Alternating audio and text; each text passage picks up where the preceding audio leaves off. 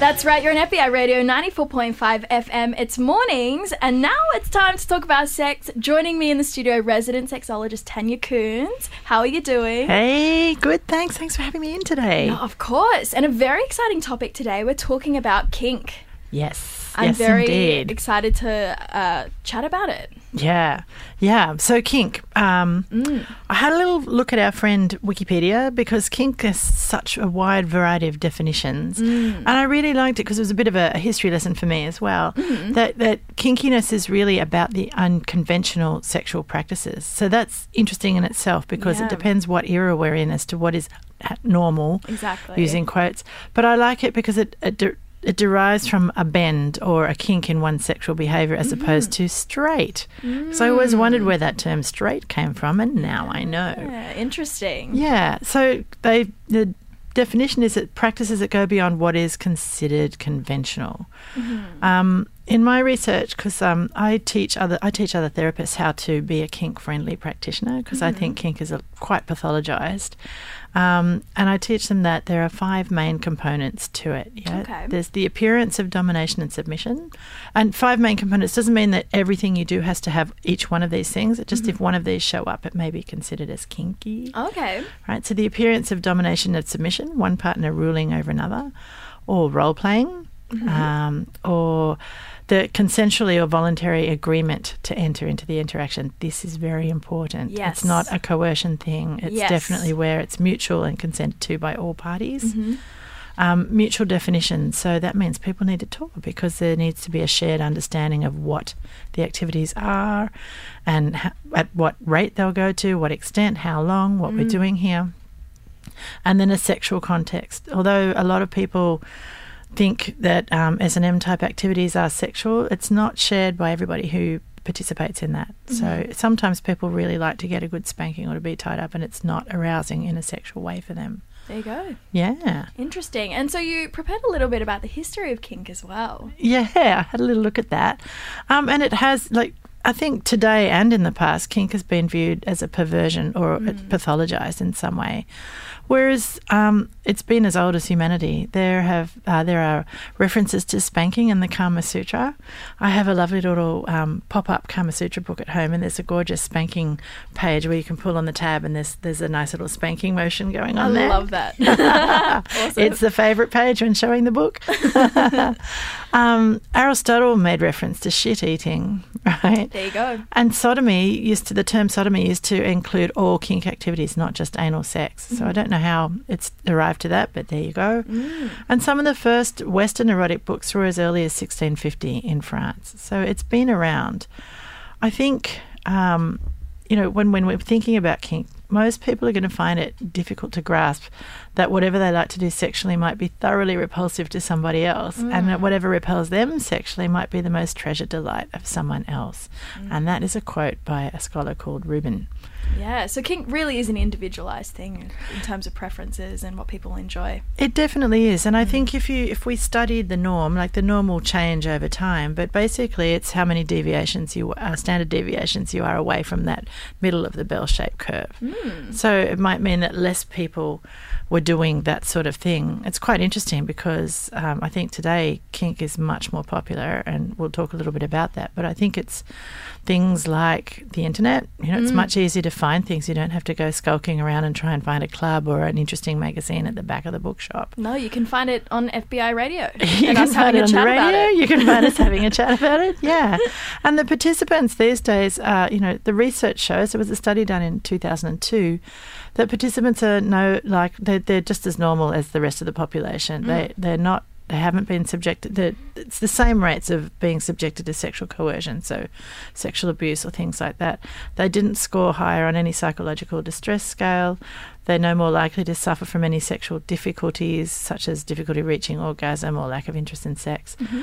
They are more likely to have a higher level of education I and a that. white collar occupation and a higher level of income. Interesting. Mm, That is very interesting. Yeah. Perhaps not what you would expect. No, no, not at all.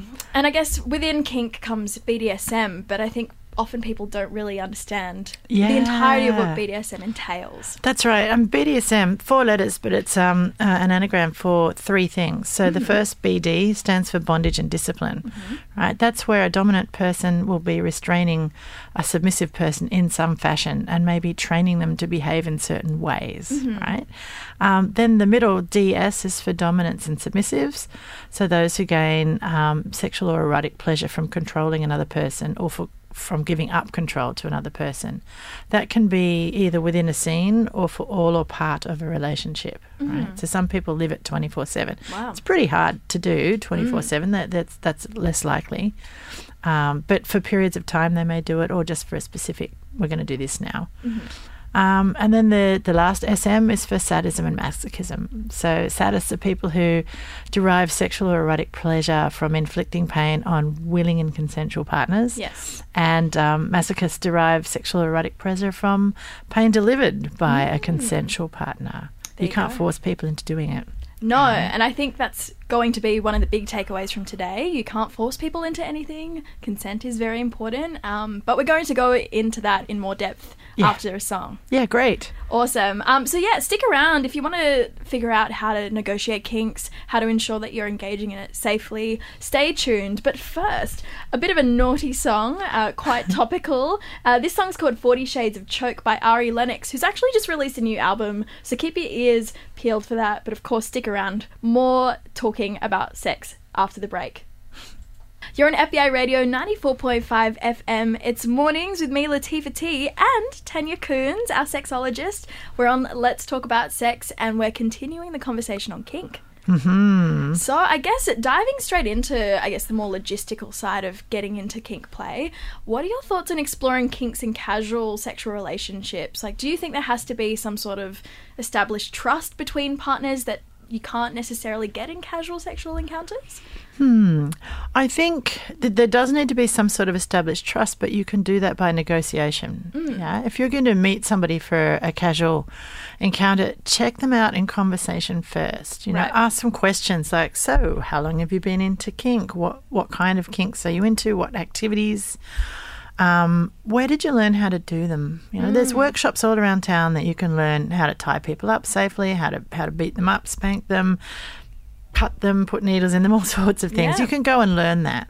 Or, I mean, you can learn things on the internet too. Mm-hmm. But um, I'm really interested in, in those sorts of questions for people, and it, it sort of keeps them accountable. If if they just went down to Bunnings and bought some rope or cable ties, I would be oh. like, run a mile. Yes, yes. Oh. Yeah, it's so you want to get a feel for if you think that person knows about things, and it's mm. not, it's not. People don't know if they say I've heard lots of submissives, mm. or you know I do this every weekend. You might do it badly every Yeah. weekend.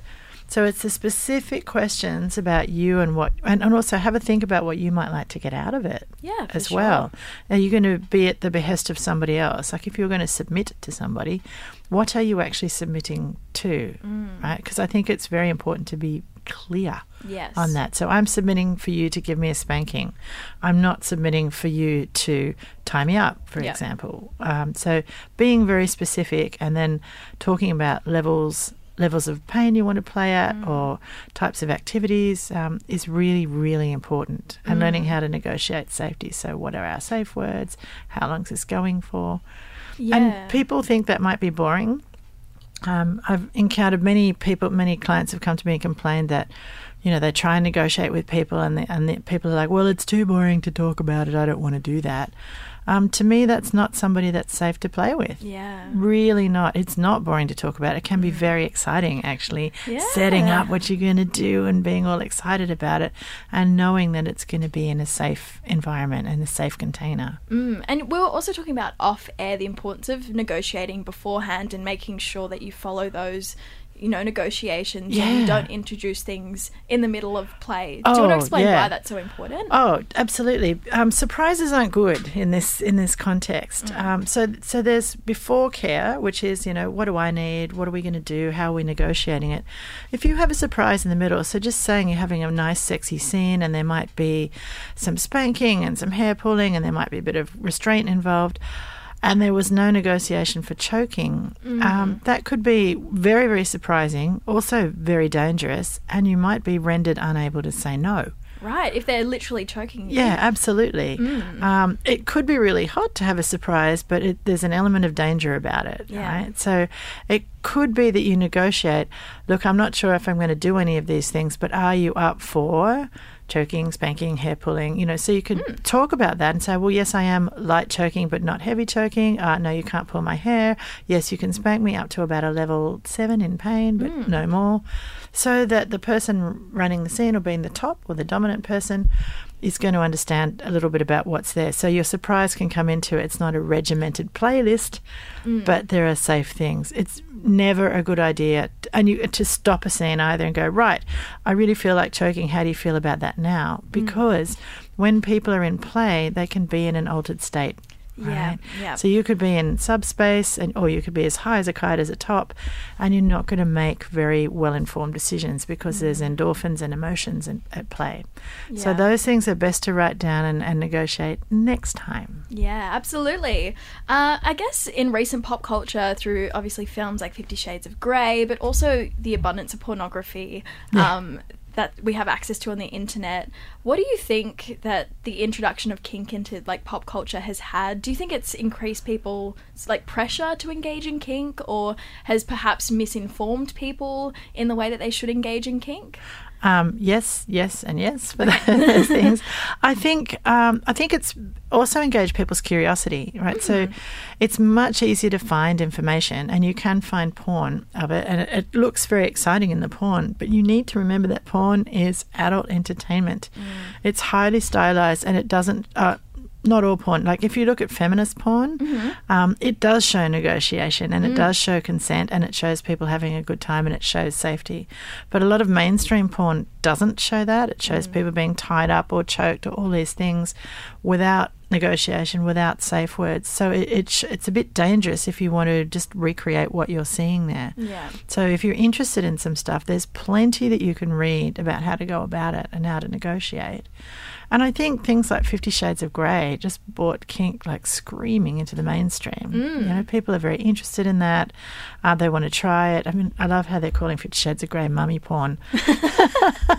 so everybody wants to sort of play around with scarves and rope and things like that. The thing is, they just need to learn the safety stuff. So if you're going to tie someone up, you need shears nearby. Yeah. It's important to buy the right kind of rope that has stretch and give. If you tie someone mm. up with Bunnings rope, you can cut off their circulation, and the knots can be so oh. tight you can't undo them. Mm. The way to learn is you understand, especially if it's Japanese style, they're, they're, the knots are not only beautiful, they're placed on pressure points of the body that will heighten your experience, and they're also ah. done in a way that you can undo them very quickly. Mm-hmm. There's a real art form to this sort of stuff. If you want to just restrain somebody, think about things like cuffs or stuff like that mm. that you can pop on and you've got the you've got the restraint rather than tying someone dangerously. Mm. Right? So there's a, there's a whole bunch of things that people need to think about. I'm interested in people being pressured mm. into doing things in the bedroom and I think that that really falls into the that that sex is so difficult to talk about for many people. Mm. And and they feel afraid to say no. Well if i if i say no to this then maybe i'm going to lose this partner or Yeah. maybe they want, want to see me again if it's early days. Whereas if you can negotiate something that feels really safe then you are actually a lot more relaxed in yourself and in mm. your body to come into that situation and have a good time with it. I think feeling like people will feel if you're tense mm. and on edge, and it's really, really hard to enjoy something if your mind is constantly going, Is this going to be okay? Am I okay? And your body won't be relaxed and it won't mm. Be able to absorb all of the things that are happening for it. Yeah, absolutely. I think we've come just out of time for the rest of the segment, but we're excited because we get to continue the conversation next week. Yes, we're going to talk about how to's. So, Yes. some detailed instructions on how to negotiate a scene, what kinds of things, like how to give a good spanking, um, what what's involved in power exchange, things like that. Very, very interesting stuff. I guess any final words for anyone that wants to experiment in kink, or perhaps one final point? Talk about it. Keep talking about it. Do your research and talk about it. It's okay to not know. Mm-hmm. But there are ways that you can know. You can talk to somebody like me. You can go and look on the internet. There are plenty of workshops you can do. Awesome. Thank you so much, Tanya Koens, for coming in. Thanks, Latifa. We'll have this same segment next week on Let's Talk About Sex